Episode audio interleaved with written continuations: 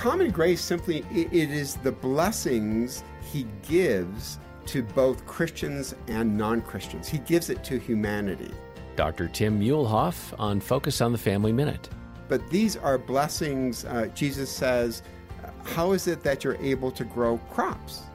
Well, it's because God sends rain. He sends it to the just and unjust. So there are certain constants in our world that God gives us that we can do agriculture, scientific discoveries, um, even the very way that we think, we, we tend to take for granted, but problem solving, being able to think hypothetically, these are amazing gifts that God's given the human race. And they're fallen, they, they've been affected by the fall.